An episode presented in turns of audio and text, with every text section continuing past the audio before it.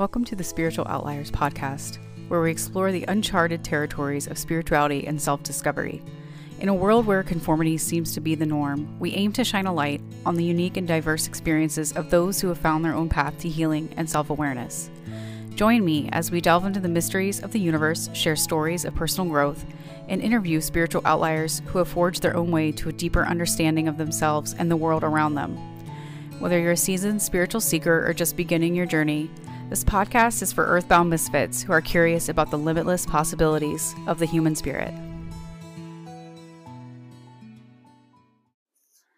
Welcome back, spiritual outliers.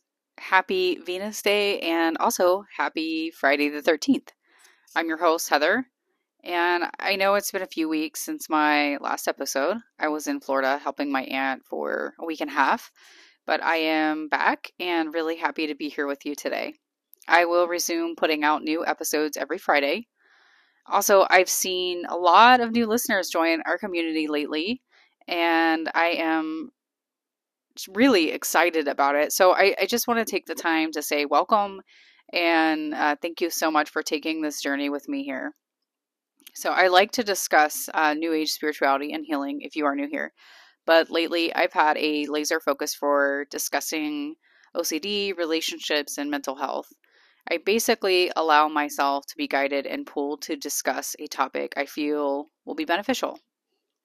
So today we are on episode 22. Also, I ordered a brand new microphone, which I am so excited about because I made it to 20 episodes and I promised myself that once I did that, I could have a microphone. So I should have it later today or tomorrow. So, the next episode that I bring to you, I will be using a new microphone and I hope that the sound gets better. So, today I would really like to bring more awareness to relationship OCD versus relationship anxiety, what contributes to these experiences, and why I feel more people will be experiencing ROCD or RA in the coming years.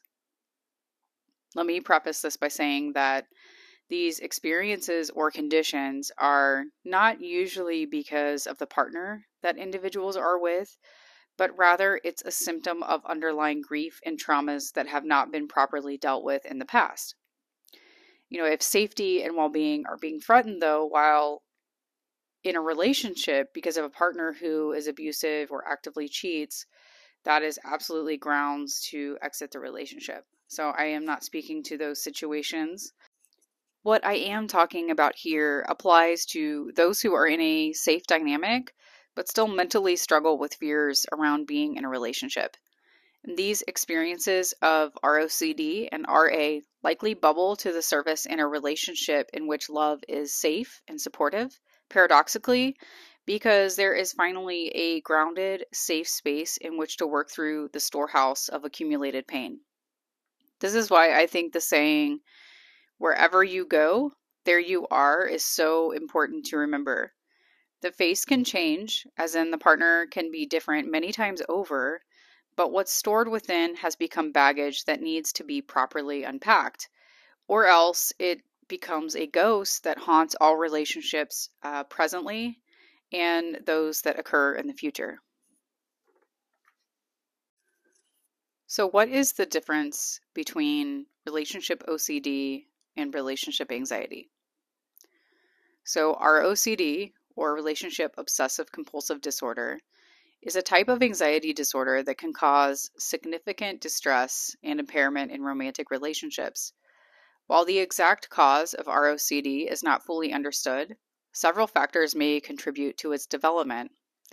And I have some theories on why I developed it, which I will definitely share in this episode. So, relationship anxiety is a general feeling of nervousness, unease, or worry that can occur in the context of a romantic relationship. It may be related to concerns about the relationship itself, such as worries about whether the relationship will last or about whether the partner is truly committed. It may also be related to more general anxiety or attachment issues, such as fear of rejection or abandonment. ROCD, on the other hand, is a specific type of anxiety disorder characterized by intrusive, obsessive thoughts about the rightness of the relationship. These thoughts may involve doubts about the partner's love, or suitability, worries about the future of the relationship, or preoccupation with flaws or imperfections in the partner. Individuals with ROCD may engage in compulsive behaviors such as seeking reassurance from their partner and Google, or constantly checking their feelings in an attempt to alleviate anxiety and discomfort stemming from the uncertainty of the future regarding what may or may not happen in the relationship.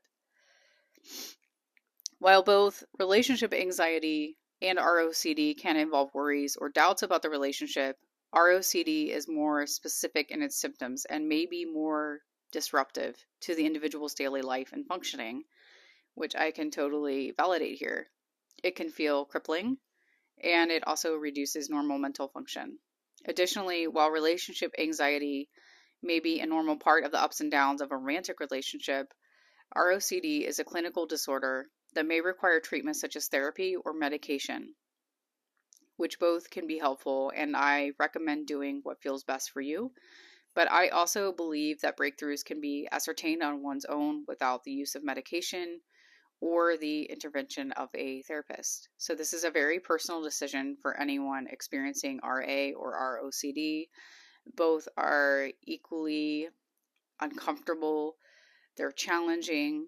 Um, it makes you feel like you're constantly on fire with anxiety. So, I'm not putting one above the other because they are both disruptive and disturbing. Um, but ultimately, it's a question of varying degree of intensity. So, relationship OCD does seem to be more severe than relationship anxiety. But as I mentioned, they are both disturbing and uh, challenging in their own rights. So, what contributes to ROCD and relationship anxiety? So, first of all, it could be a family history of anxiety and mental illness. So, one possible factor that contributes to relationship anxiety is a history of anxiety or OCD. And I have come to find out that anxiety and mental illness are on my mom's side of the family. My mom was a highly anxious individual, never actually diagnosed with an anxiety disorder, but I do believe that I was imprinted with this template while growing up. It wasn't until more recent years, during my late 30s, that my anxiety flared up to a severe intensity in which I could no longer ignore what was underneath the anxiety. In other words, I really had to face my shit. I could no longer run from it.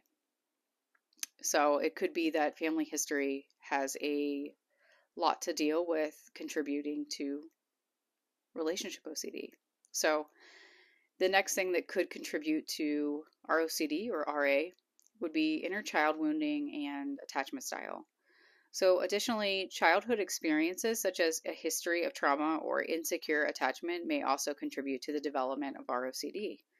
What I realized is that my father's stroke when I was around the age of 12, which was very traumatic, added to my unhealthy coping mechanisms and ways of thinking. It was an attempt to make peace with the dynamic of my family changing. I was severely emotionally neglected, and um, this was unintentional by my family's part. I don't think that they did this on purpose. But I was also bullied at school during this period in my life, so it was really challenging for me. As I grew older and I put myself into traditional talk therapy, I discovered that I had an insecure attachment style.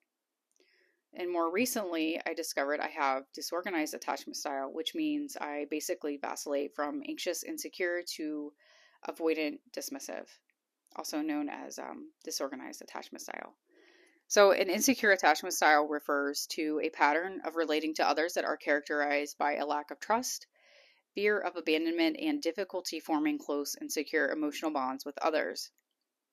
It is typically seen in those who have experienced inconsistent or unpredictable caregiving in childhood, which can lead to difficulties with emotional regulation, social interaction, and attachment in adulthood.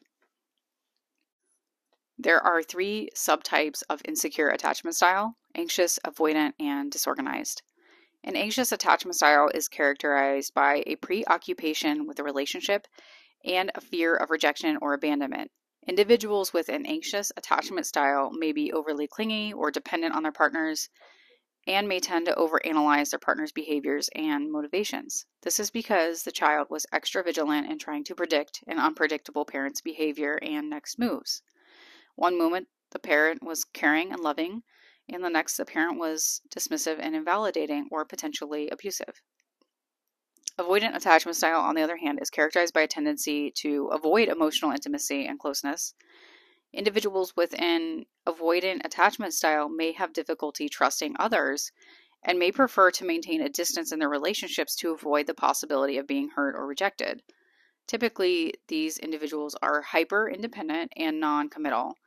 Or, as I experienced with an avoidant attachment partner years ago, they like to keep someone at arm's length and can use cruel behaviors to keep a partner from getting too close. So, a disorganized attachment style is a combination of anxious and avoidant patterns of relating, and it is often seen in individuals who have experienced significant trauma or abuse in childhood. Individuals with a disorganized attachment style may have difficulty regulating their emotions and behaviors and may struggle with forming and maintaining healthy relationships. As I can attest to this, there is a toggling between avoidant and anxious attachment styles, which can be very confusing and frustrating. And also, I would just like to clarify here that I was never physically or mentally abused with my parents. I believe that I was mostly anxious, insecure for a good portion of my life. But once I got out of a a relationship a few years ago, um, I basically switched to avoidant dismissive because the relationship ended quite suddenly and it sort of left me with a lot of trauma. So I just wanted to make that clear. Um, I could do an episode on that maybe later, how you can flip between the different anxious um, attachment styles. So, the next thing that can contribute to ROCD and RA is unhealed grief. So, after my mom passed, this is just one example, it seemed to create the onset of ROCD. The great loss of my mother, paired with the previous loss of my father many years before when I was 18, seemed to bring to my awareness an incessant fear of the future and the loss of my partner. It was like if life could unexpectedly take my parents away, then it could also take my partner away suddenly. So OCD brought to the forefront the awareness that I was uncomfortable with uncertainty and feared the worst case scenario would happen. So the next thing that uh, can contribute to ROCD and RA would be past relationship trauma, uh, unhealed basically, and unhealthy beliefs about the the actual reality of love. So, relationship factors may play a role in the development of ROCD and RA. Individuals who have experienced past relationships problems are at a risk, which could be any and all of us. But I really feel that highly sensitive folks who have had um, traumatic relationships in the past are the ones that I'm referring to. So, for example, insecure attachment styles tend to pick emotionally unavailable partners because the tumultuous, tumultuousness, chaos, and the roller coaster ride of a hot and cold partner is what feels natural and comfortable to the individual, but that does not make the situation healthy or normal by any means. This kind of perpetuates the idea that relationships and possible suitors must have a level of passionate intensity or they aren't worth pursuing, meaning that these individuals will continue choosing unsafe partners until an inner awareness is developed that they are unconsciously recreating familial patterns from childhood that need to be consciously and compassionately faced. Secondly, those who have unrealistic expectations of what a relationship should be.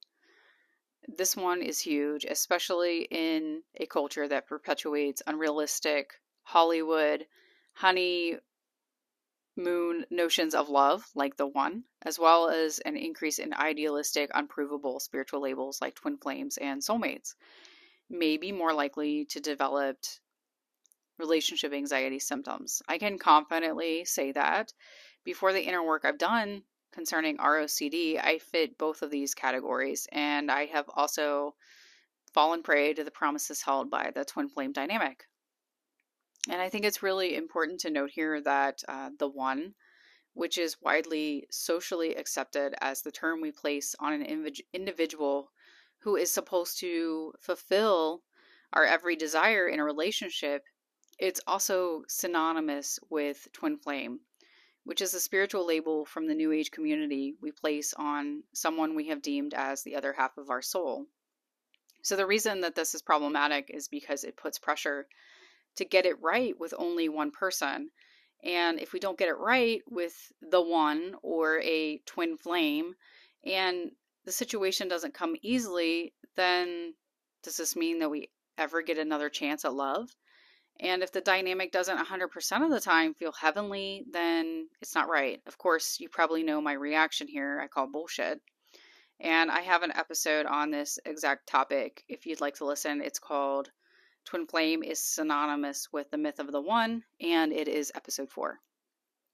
So, finally, the other thing that may contribute to ROCD and RA would be biological causes. So, research has suggested that there may be abnormalities in certain areas of the brain that are involved in regulating anxiety and obsessive thinking, which could predispose individuals to develop ROCD. In addition, OCD could be tied to a chemical imbalance of serotonin in the brain. And um, I just like to note this OCD, by the way, can be can be okay considered neurodivergence in some. So it is important to note that while these factors may increase the risk of developing ROCD, not everyone who experiences them will develop the disorder. ROCD is very much a complex and multifaceted condition, and its causes are likely to be influenced by a combination of factors.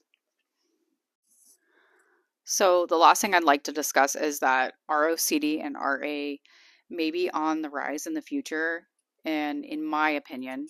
And um, this is why. So, this is kind of intuitive and yet somewhat a grounded probability, but it doesn't make my prediction absolute. So, just want to make that clear. On this plane of existence, to which I can attest since I'm on it and I have experienced ROCD, it seems that relationships are one of great importance to most humans. I mean, romantic relationships are frequently a dynamic that we seek fulfillment in this lifetime, and yet they can be filled with excruciating pain if we are not skilled at looking within for the answers and constantly putting the blame on others for how we feel. Without getting in deep into astrology, I do feel that Pluto into Aquarius as of March of this year, which it has since moved back into Capricorn, but the collective is attempting to iron out and transform some dysfunctional patterns of relating to one another, which I think that Pluto moves back into Aquarius in January of 2024. This is also in part, I believe, because the South Node is currently sitting in Libra for the collective. But I will save more information like this for my astrology podcast that I am excited to release later this month.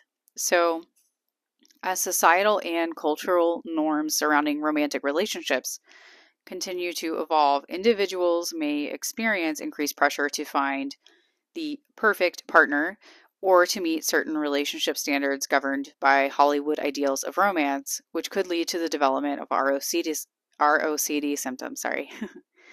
there is no shortage of dating apps or online means of connecting with potential partners. And I feel that will only continue to grow in the coming years, especially because of Pluto into Aquarius, which is basically jump starting all of our technology and giving us way more ways to connect. But um, jumping from partner to partner, while it's a valid and very personal choice, will force some individuals to face their inner demons regarding partnering up. So, lastly, in my time experiencing ROCD over the past few years, I have seen quite a few healers come online who specialize in helping those dealing with relationship anxiety. As awareness of ROCD grows and more mental health professionals become trained to recognize and diagnose a condition, more individuals may be identified and seek treatment for the symptoms. I think that we are a collective in dire need of reprogramming and rewiring when it comes to understanding love. And more individuals will be called to look deeper for answers and healing. And that may mean an initiation into an uncomfortable disorder like RA or ROCD, which will provide another awakening and new awareness, contributing to a fresh, healthier lens through which to view partnership. And I, like I mentioned, I believe that this is desperately needed on this earth at this time. So I'll, I want to leave you with a quote I love by Sheryl Paul. And she says, Part of what trips us up is that we expect life and relationships to be easy. There is nothing easy about life, and relationships especially seem to stir up every hidden demon, every dusty complex, every latent unshed tear from our own life, and our parents' histories hidden away in the attics of our psyches. Relationships ask us to grow in ways that nothing else does or can. So I'm going to wrap it up there. Thank you so much for joining me today. I love and appreciate every single one of you. If you haven't yet, please do me a favor and subscribe to my Substack. I will leave a link in my show notes. I am soon to release exclusive content there with my writing, and I would absolutely love your support for about $5 a month. So, if this episode has been beneficial and helpful, please share it with someone you love. That really, really helps me out. And um, please subscribe to my podcast and rate it. So, I will see you next Friday, Outliers. Have a wonderful week.